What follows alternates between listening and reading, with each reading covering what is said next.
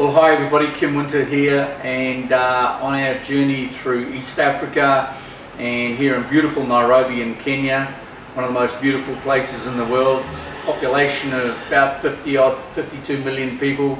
We're in Nairobi City, uh, busy, bustling place. Uh, probably, I don't know, 10, 12 million people live here. Traffic's crazy, but hey, uh, it's a great place, great sense of community and very pleased to have a young entrepreneurial Kenyan woman here. We're filming for the Women in Leadership series and Young Entrepreneurs series for our podcast. Um, thanks for joining us today. Young lady today is uh, young in her journey but has achieved a lot, and uh, we're actually just going to get her to introduce herself now. Hey, welcome. Uh, thank you, Kim. My name is Sharon. I'm 27 years old and I'm happy to be here with you. Thanks so much. Sawa, sawa. So uh, yeah, Dr. Sharon, you know, you've uh, we've had a little bit of a chat before this, and you've got an interesting upbringing. Tell us where you came from. What was the, what part of Kenya were you brought up in, and what was childhood like in, in Kenya for folks who have never been here? So um, from the western part of Kenya, mm, basically I'm a Luya. I grew up in a family of three. That is my mother, elder sister, and I. Uh, my upbringing was pretty cool because I went to boarding school at class 5 all alone until uh, my university where I did my diploma in procurement and supply chain.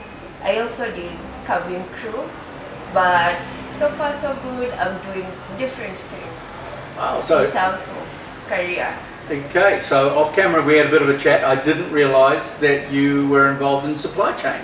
So what attracted you to procurement and supply chain as a young woman in Western Africa? Alright. So I was interested in supply chain because uh, after I after I completed my high school, I worked as a brand ambassador in one of the companies in Kenya called Modern Coast. They were dealing with transport and everything about it. I, I got interested with everything about the transport industry, plus how goods were being transferred to Kenya and out of Kenya. So that's how I went to study procurement and supply chain. Sawa, sawa. So you're a multifaceted woman, just like about every other young entrepreneur and leader that we've, we've come across here in Nairobi and, and broader across Kenya. Um, you're also into uh, social media. Tell us a little bit about that journey. Social media, okay. With the current changing times, who isn't on social media? So after high school, that is when Instagram was coming up. I, aside from social media, I'm interested in fashion. So I thought when I get into social media, I'll be able to air out my interest in fashion more, other than just being out there talking to people about fashion. Yeah, so I usually create my designs and post them on my Instagram account. That is at uh, uh, it's Sharon Crochet. Okay. Yeah, So that's your that's your tagline is Sharon, Cro- Sharon Crochet. Yeah, it's Okay. Sharon Crochet. Okay, and people can see uh, down below on the feed, they can see how to get hold of you and what your hashtags are and what have you, yeah? Yeah. So social influencer, how's that working for you and how did you start building up to be a social influencer? Because I understand that you're sponsored by a couple of companies, you're monetizing your presence on social media. So how's that working for you? Okay. It wasn't a plan, but because I had interest in, in it, and the company that I'm currently working on noticed that interest, they decided to take me as a social media marketing strategist. It's working pretty cool because I'm able to get different orders for the company just through modeling for them Yeah. and speaking about our products plus modeling my clothes i'm able to get different orders from different states Okay. yeah Really interesting. Well done on that. It's a real evolution, yeah? So one thing has led into another. So you were working with a big Chinese company, as I understand it here. yeah And the Chinese, have- as we know, have made big investments in, uh, in uh, various parts of Kenya. and Africa, and uh, of course, a lot of people here are involved with those companies. So that's great to see.